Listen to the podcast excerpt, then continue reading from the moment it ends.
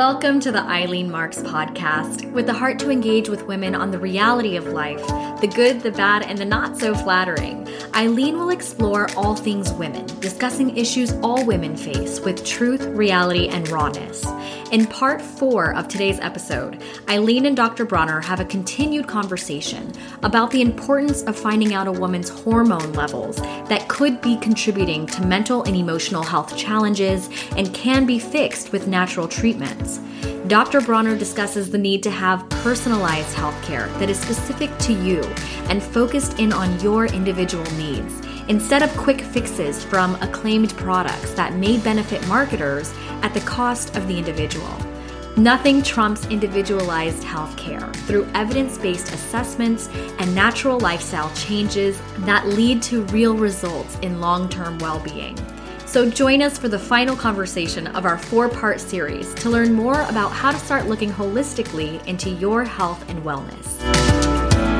Right? Because the bioidentical hormones are exactly that. They're the same hormones that have been in your body since you were born, just at different levels. So mm-hmm. it's we're not putting in alien molecules or things like that. So that's always a beautiful thing when a woman both can be validated that there's a reason for how she feels. She doesn't have a deficiency of Lexapro or Zoloft. That doesn't occur in the human body. What she has is a deficiency of estrogen or progesterone or testosterone and nutrients and food. Mm-hmm. And so all those things. And of course, Eileen, as you know, when a woman is out of balance, even trying to reach those parts of her intellectually and spiritually can become challenging because she's out of balance. Once you start, it's like a camera. I think about it like this it's like the old cameras that you had to focus. And so she's out of focus. Mm-hmm. And once you're able to bring her back into focus, everything becomes clear again. Mm-hmm. And she's really able to see clearly, feel clearly, and really now take re control over her situation. So it's just a wonderful thing all around. Mm, I love it. And I know that our bodies create a domino effect. One thing is out, it causes other. And I know you are very comprehensive with your patients. Absolutely.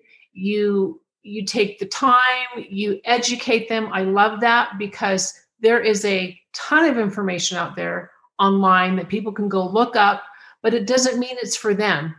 And I know no. that the vitamin world and the supplement is a multi-million dollar world that people they want to feel better so they're going online to because their friend said you have to buy this you have to take this and it does nothing for them because it's not for them. And and i know that's your specialty is zeroing in on their issue so. Actually it's actually about a 50 billion dollar a year industry.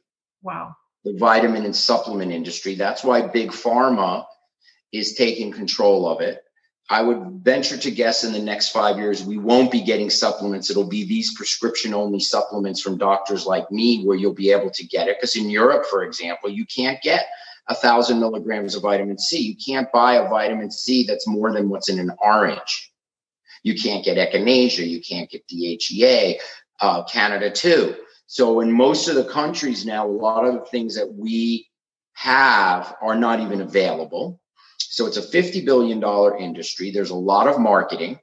Mm. Uh, it's unregulated. So what the label says is not doesn't necessarily have to be. And I tell my patients who say they want to get something, I go, do me a favor, call the company and ask for a certificate of analysis that mm. what's in the label is there because the companies I use, they test every lot as if it's a drug because they're only selling to doctors and doctors want to know that they're giving their patients what is supposed to be on the label.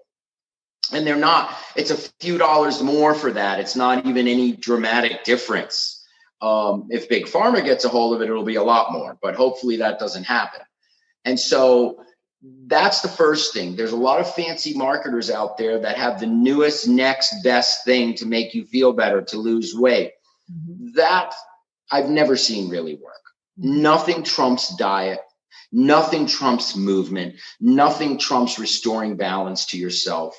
And that's where, like the metabolomics tests, to be able to see what is it actually I'm deficient in. I had a woman yesterday, for example, was taking loads of supplements. So a few weeks ago, I said, let's just run this test. You're spending like $500 a month on stuff mm-hmm. and just creating expensive urine. Mm-hmm. We ran her test and she needed three items, and that's it.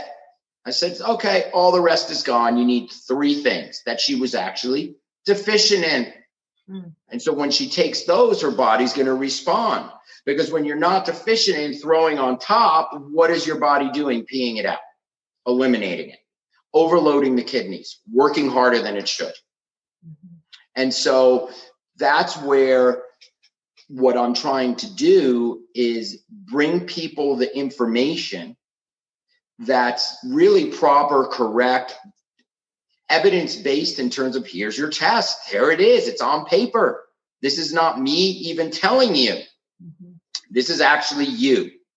You know, if I was have to say, you know, what are the most important supplements? Well, without knowing, and this test measures it, CoQ10, um, some omega oils because we don't eat enough fish.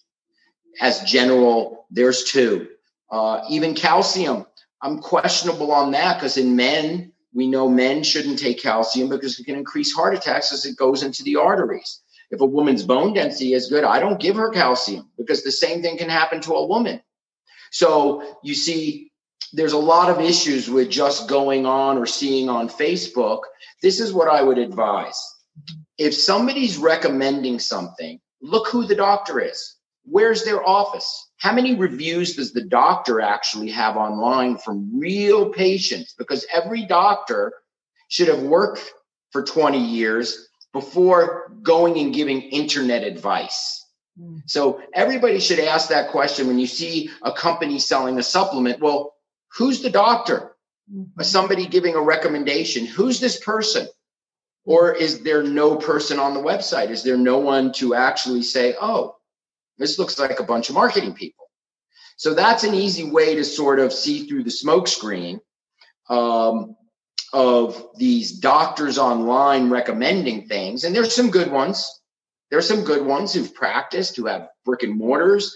Mm-hmm. Um, but those are the exceptions versus the fancy marketing uh, line of things. So I would think that mm-hmm. a test platform like the Metabolomics pays for itself because it tells you what you need and you're not wasting money on things you don't need and is a very valuable piece of information because it gives you a direction like you're at a you're like at a crossing in a road with like six different choices to go down and it actually tells you which trail should you take.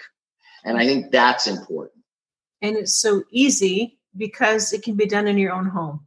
Urine and a little stick on your finger okay. with a drop of blood wow when it comes to nutrition as I briefly said, in my opinion, nothing trumps diet. Nothing. Uh, that doesn't mean you can't have your splurge. That doesn't mean we're, we, we, you can't have things that you enjoy. What it is, it's about moderation.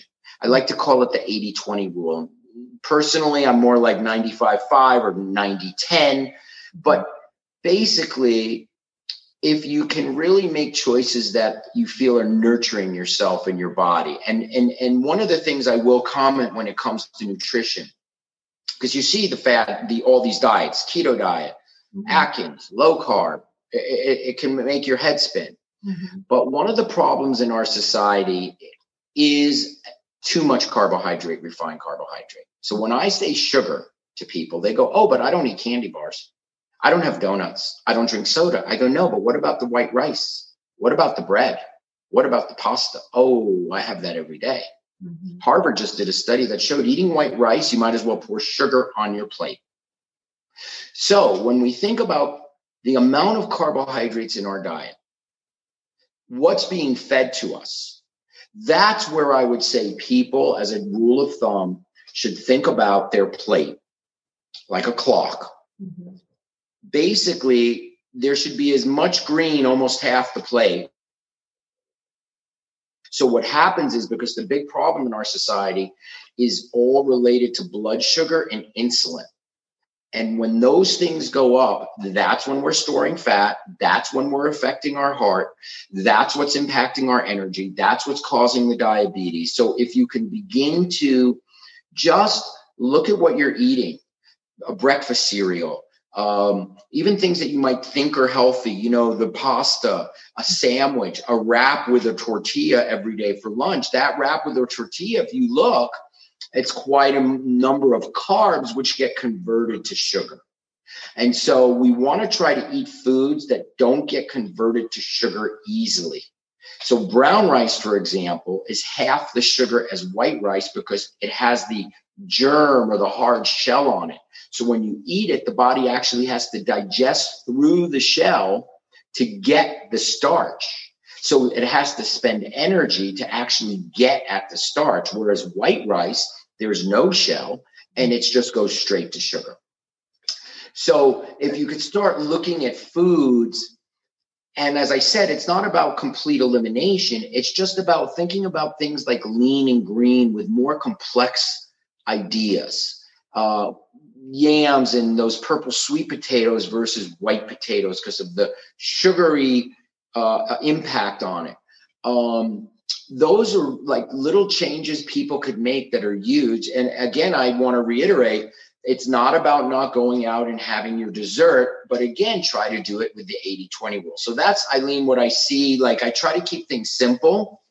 Mm-hmm. Um, and and not get plugged into any particular diet. I have personally seen in my practice that the intermittent fasting, um, many different models by which you can do it, helps by dropping insulin. A lot of people have had success with intermittent fasting because it doesn't necessarily involve making dramatic dietary changes. It's just the timing of when you eat.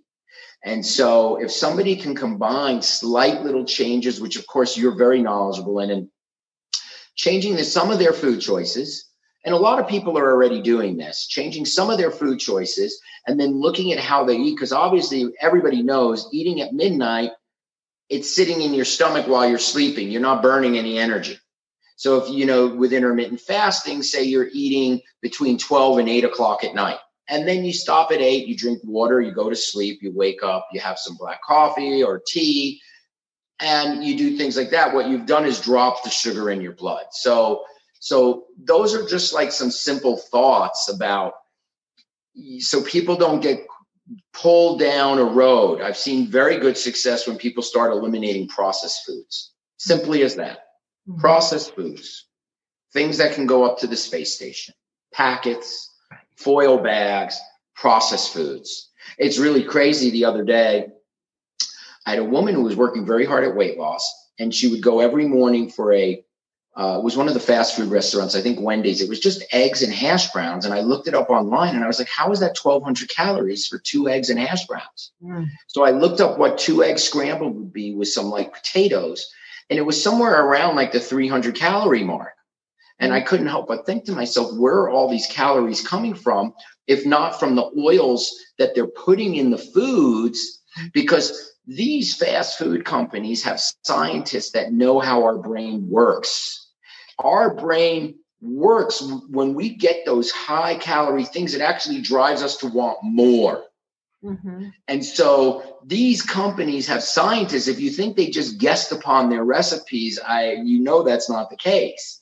Mm-hmm. And so they really, like everything else, you know, they they they're they want to sell more products. So I was shocked when I saw. Two eggs and hash browns were 1,200 calories, mm-hmm. and I did her basal metabolic rate. Her daily burn was about 1,400. Mm-hmm. So just her breakfast mm-hmm. was her daily calorie content for the day. And for her to lose weight, which was her goal, I explained to her that 3,500 calories equals one pound of fat. So, in other words, for you to be able to lose one pound, you need to somehow not eat 3,500 calories, which isn't hard to do when you shift to lean and green because it's the carbs that have the calories. If you just typed in a skinless chicken breast versus a, a, a roll or a bagel or a bowl of pasta, you'll see the difference in the calorie content. And, and so if you just make these little changes over time, every week or two weeks or three weeks, people can be losing a pound.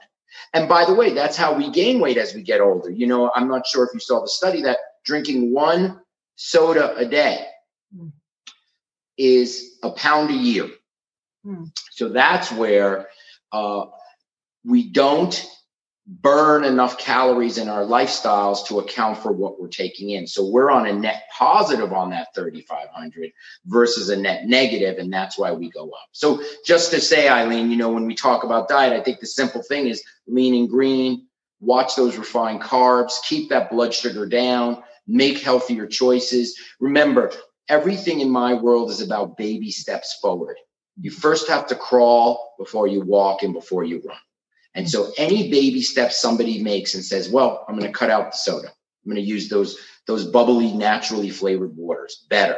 I'm going to stop the white rice and shift to brown rice. I'm going to do my best to stop the pastas and maybe I can go with miracle noodles, which are zero carb, or I'm going to use some amaranth or some quinoa or some millet as, as a healthy whole grain. I'm going to start doing, instead of using instant oatmeal, I'm going to get the steel cut oatmeal, not cook it until it's a gruel or a mush, cook it till it's just slightly not totally crunchy.